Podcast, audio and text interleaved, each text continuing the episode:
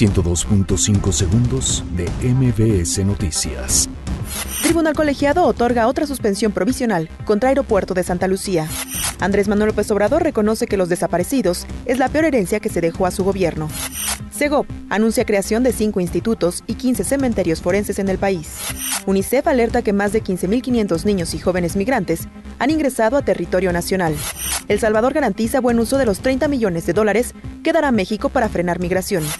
Vinculan a proceso a sacerdote Francisco Javier por homicidio de Leonardo Avendaño. Nicolás Maduro ordena a Fuerzas Armadas de Venezuela responder agresiones de Iván Duque. Corte de Brasil aplaza el juicio para examinar la libertad de Lula da Silva. Uruguay vence 1 por 0 a Chile en duelo de la Copa América. 102.5 segundos de MBS Noticias.